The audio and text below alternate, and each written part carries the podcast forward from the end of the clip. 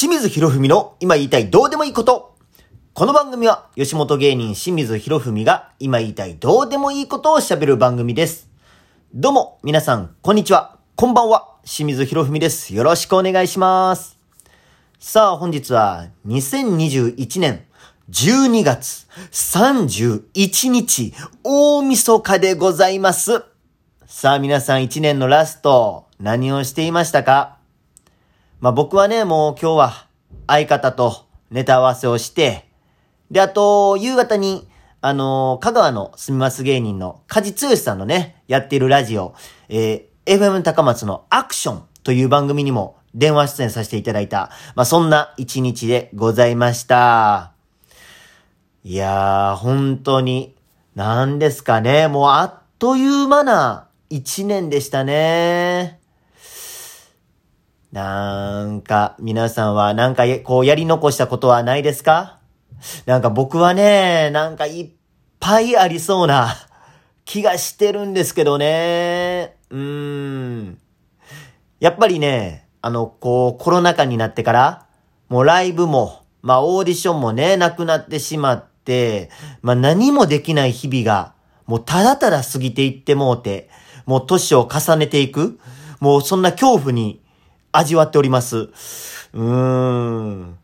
だからほんまね、もう一発大逆転ホームランもするためには、M1 決勝しかないですね。ああ、皆さんも見ました ?M1 決勝。まあ、先週ね、えー、女芸人のザ・ W があってね、えー、小野上田が優勝して、で、その週末には M1 決勝ですよ。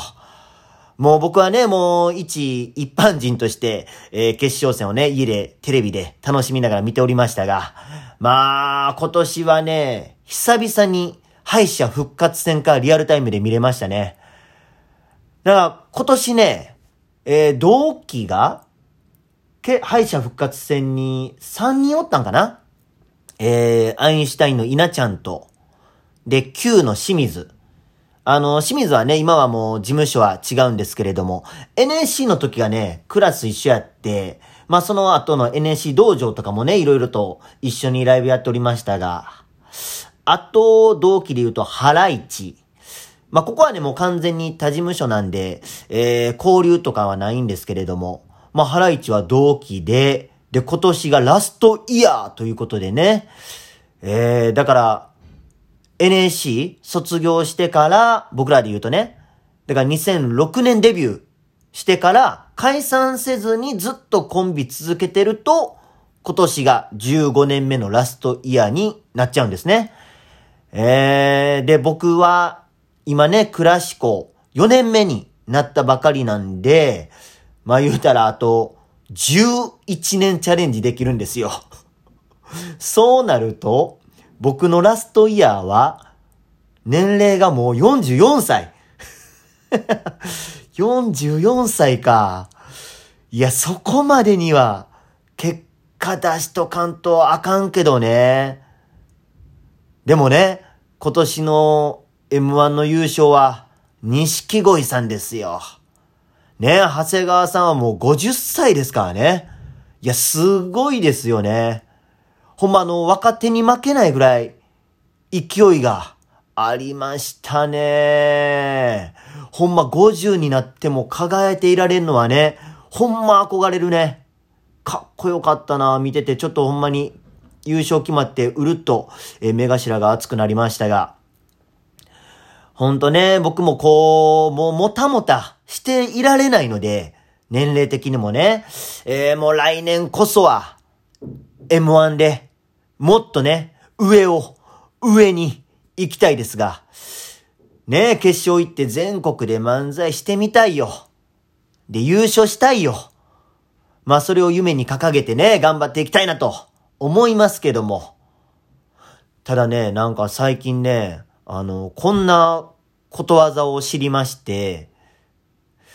来年のことを言えば、鬼が笑う。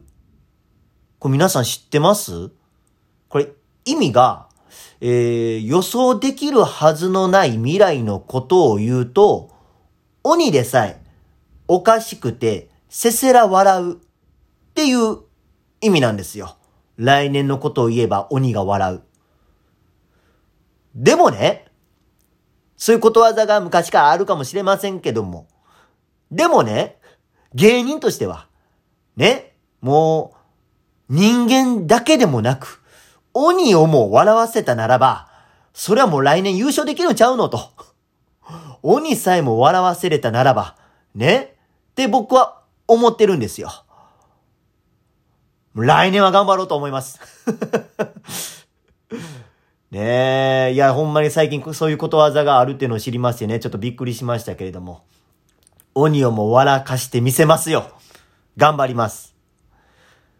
でもほんとね、あの、コロナ禍なんでね、でも不安もあってさ、あの、ライブがないからさ、ネタをこう試したり育てたりもできないんですよ。だから劇場出てるメンバーとかね、毎日舞台もあったりするんで、こうたくさんネタを試す、ね、調整もできるんですけども、今、こうオーディションメンバーの僕らは、もう2ヶ月に1回しか舞台に立つ機会がないので、こう昔はね、インディーズライブっていうのもあってね、そこで毎日は髪型ってところで毎日やって、まあネタを試してとかね、あったんですけど、今はね、もうインディーズライブも禁止になってるみたいで、僕が大阪にいない間に。で、オーディションでやるネタもね、言うたらもうぶっつけ本番なんですよ。で、9月から、まあ M1 予選が始まるとしたら、あと言うたらもう9ヶ月ですか？で、2ヶ月に1回しかネタができないって思うと、え？あと4回